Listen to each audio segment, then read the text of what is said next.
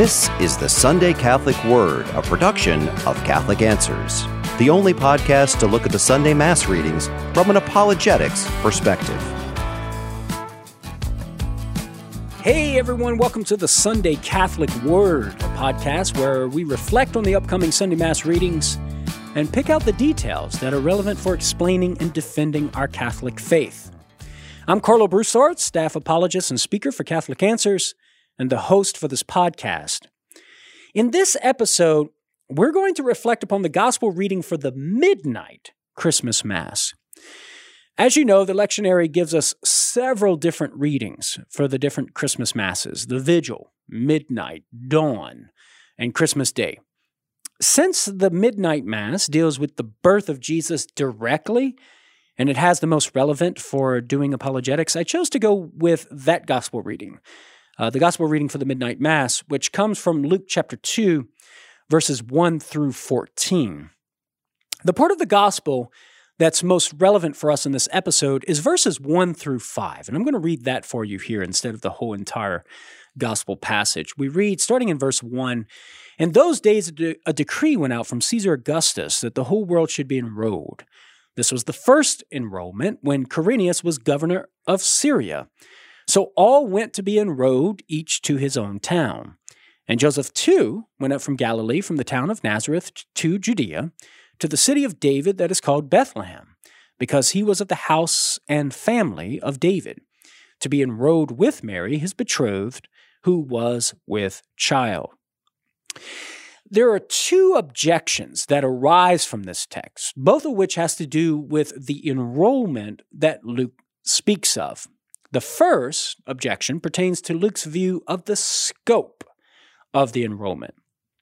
The other pertains to the timing of the enrollment.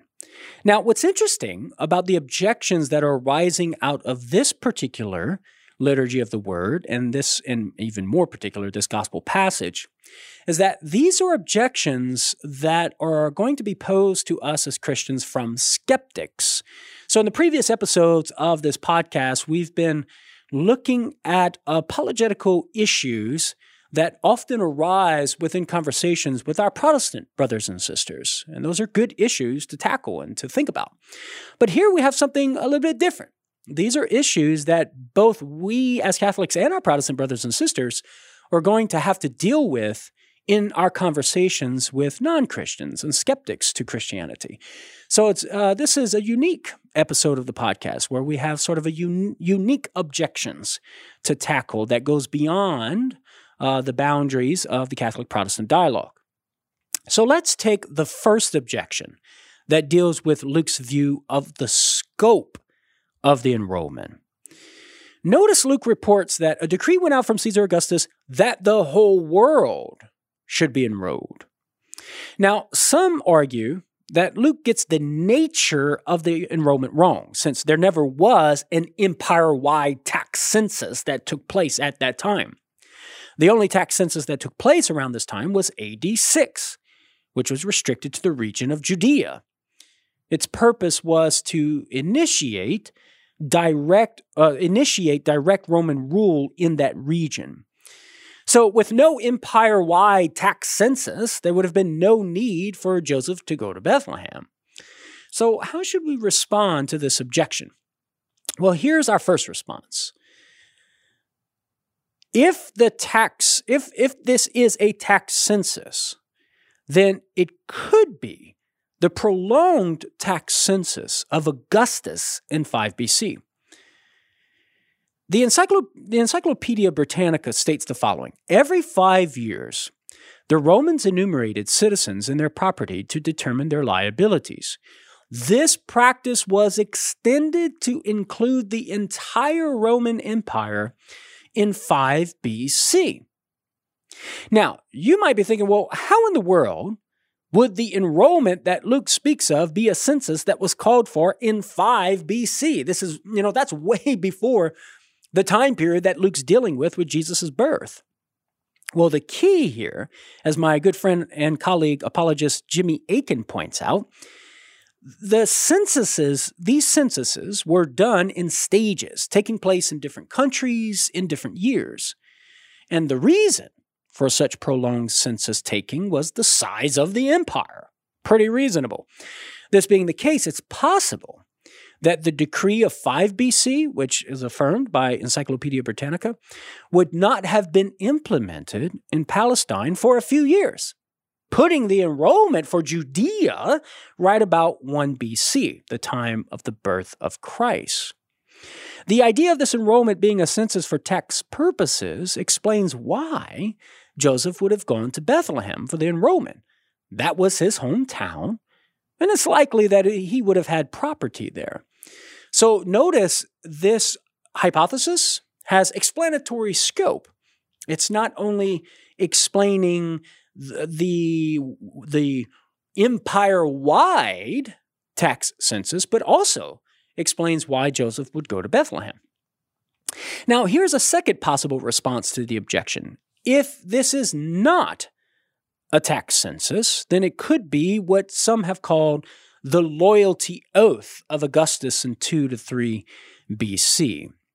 The enrollment here might not necessarily be a tax census, but more of a registration that would fit with the so-called loyalty oaths. Many think the enrollment was a tax census because of the translations, like the King James Version. They translate the Greek word apographeste as taxed. The King James Version of Luke 2:1 reads this way: "There went out a decree from Caesar Augustus that all the world should be taxed." However, apographeste is better translated as registered. Now, according to Josephus, Herod had all the people of the Jews give assurance of their goodwill to Caesar and to the king's government. That comes from Josephus' Antiquities 17:2.4. Augustus attests to this oath himself in an inscription which reads, "When I was in my 13th consulship," which is about 2 BC, "the Senate and Equestrian Order and Roman people as a whole called me father of my country and voted that this should be inscribed on the porch of my house." Such an oath would have required some sort of registration of their goodwill. And so it's possible that the enrollment or the registration that Luke refers to is a reference to this registration during the reign of Herod the Great. And concerning Joseph having to go to Bethlehem for the registration, again, Jimmy Akin writes this: "Joseph may have returned to Bethlehem because Israel was organized tribally, and the Romans may have used the tribal structure to ensure that the locals took the oath. Since Bethlehem was the ancestral home of Joseph's clan, that is where he went." So again, this hypothesis has explanatory scope as well, explaining the enrollment or the registration, as well as explaining why Joseph goes to Bethlehem. Now, there's one possible counter here, and that is many scholars will say, well, Herod the Great died in the year 4 BC, before the birth of Christ. This being the case, the registration that Luke mentions here, taking place at the time of Jesus' birth, cannot possibly refer to Herod's call for the quote-unquote loyalty oaths, because that was happening way before Jesus' birth. So you cannot possibly appeal to that as explaining what the registration is at the time of Jesus' birth. Well, in response, there's actually newly developed scholarship that reasonably places Herod's death closer to 1 BC, right about the time of Christ's birth. And a couple of sources for this, you might want to check out Andrew E. Steinman, "When Did Herod the Great Reign?" in the journal Novum Testamentum, volume 51, issue 1, 2009, pages 1 through 29. And you might also check out Jimmy Akin's article, "Jesus' Birth and When Herod the Great Really Died." And of course, that's at Jimmy Akin's blog, jimmyakin.org, I think it is. And the date for that article is April 17th, 2013. So two sources that illustrates the developed scholarship reasonably placing Herod's death closer to 1 BC. So with that, in light of that, that would make this hypothesis that this could be the loyalty oath of Augustus a reasonable hypothesis for explaining what Luke's talking about. So given these two plausible explanations, if it's a tax census, you know, the prolonged tax census of Augustus in 5 BC, or if it's not the tax census, the loyalty oath of Augustus, given these two plausible explanations, there's no need to conclude that Luke is mistaken about the scope of the enrollment or the quote-unquote registration. Now, the second objection pertains to the timing of the registration. Our previous responses can be utilized in response to this objection, but there are some unique things about this objection that makes it necessary to address as a separate challenge. So here's the objection. Notice that Luke records that the decree was the first enrollment, which went out when Quirinius was governor of Syria.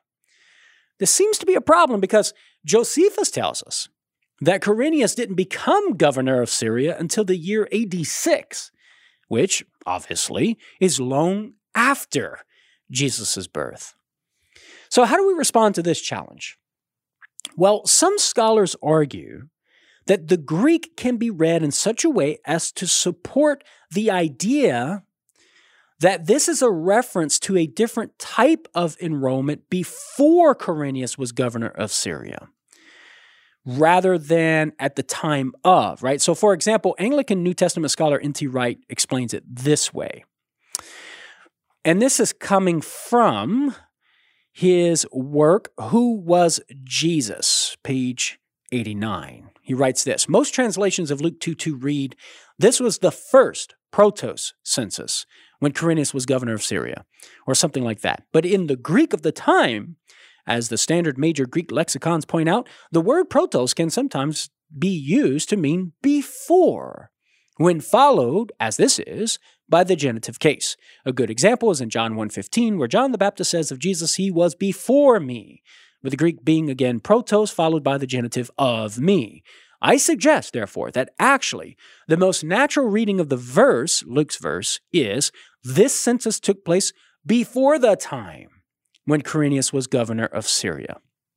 So Luke could be referring to some enrollment event that took place before Quirinius was governor, like the events that we mentioned before, earlier. So that's one possible response. Luke could be referring to some enrollment that took place before Quirinius was governor of Syria. Now, a second response is that this may be a reference to a prior governing role of Quirinius. Notice the objection assumes that Luke is referring to Quirinius' role as quote-unquote governor of Syria in AD 6.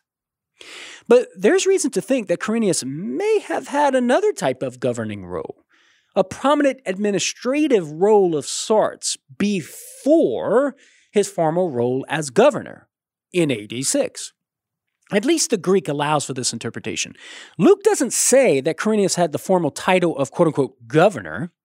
The word that Luke uses for governor is hegemonio, which is a verb that simply means to exercise an administrative position, to be a leader, command, rule, or order. Such a governing role could be a higher administrative position, like a legate, which consisted of a general who oversaw a province, or it could refer to a lower administrative position, like a procurator or a prefect. The latter position was that of Pontius Pilate, and hegemonio is the word that Luke uses in Luke chapter 3, verse 1, to describe Pilate's position. A legate would not be placed to rule over Judea until after the destruction of the temple in AD 70. So the question now is, well, is there any historical evidence that Quirinius had a lower administrative role before his role as governor in AD 6? The answer is yes. According to Tacitus in his work, The Annals 348, Quirinius had a governing role in the military at the time of Christ's birth, conducting a military campaign in a nearby area. Josephus tells us in Antiquities 18:1 that one named Varus was the governor of Syria during this time. Quirinius' governing military role, therefore, could be that which Luke refers to when he speaks of the enrollment during the time when Quirinius was governing, right? When he had this administrative position. Moreover, check this out. A coin was discovered in the 19th century with the name of one named Quirinius, who was proconsul of Syrian and Cilicia from 11 BC until the death of Herod the Great, which some say was 4 BC and others say 1 BC, the time of Jesus' birth. If this refers to the Quirinius that Luke is speaking of, it's possible that Quirinius governed twice and took two censuses. This is not out of bounds if we take the first in Roman to mean first in the chronological sense, as opposed to the before interpretation of protos. The second census would be when Quirinius was governor of Syria in AD 6. And Luke's clearly aware of this census, since he correctly associates it with the rebellion of Judas the Galilean. Now, if the Quirinius on the coin refers to some other individual, then Luke may be referring to that individual and not the Quirinius that governed Syria in AD 6. Either way, we have at least a plausible explanation to make sense of Luke's statement. And finally, a third possible answer or response to the objection is that Josephus may simply have been wrong. And I like how Jimmy Akin points this out in his book, A Daily Defense. Notice the entire challenge rests on the claim that Quirinius' census took place in AD 6 through 7, which is derived from Josephus' belief that the event occurred in, quote, the 37th year of Augustus Caesar's victory over Antony at Actium, which would have been around AD 6 through 7. However, some have argued that there is internal evidence with Josephus' text that he was mistaken concerning the timing of this event. And you can check out, as I mentioned before, Andrew Steinman, From Abraham to Paul, A Biblical Chronology. So he points this out. So if that assumption is wrong, well, then the skeptic has no grounds to stand on in order to pose a challenge to Luke's statement here. So given that we have several different ways to explain the apparent historical error made by Luke concerning Quirinius' enrollment, there's no need to conclude that Luke is in fact mistaken. There may be a lot of things that stress us out about the Christmas season, my friends, but at least this won't be one of them, or at least it does not have to be one of them. So that does it for this episode of the Sunday Catholic Word. Thank you, my dear friends, for subscribing to the podcast, and please be sure to tell your friends about it and invite them to subscribe as well. I hope that you have a great and blessed Christmas weekend. Merry Christmas, everyone. God bless you. Thank you for listening to the Sunday Catholic Word. Find more great shows by visiting CatholicAnswersPodcasts.com or just search for Catholic Answers wherever you listen to podcasts.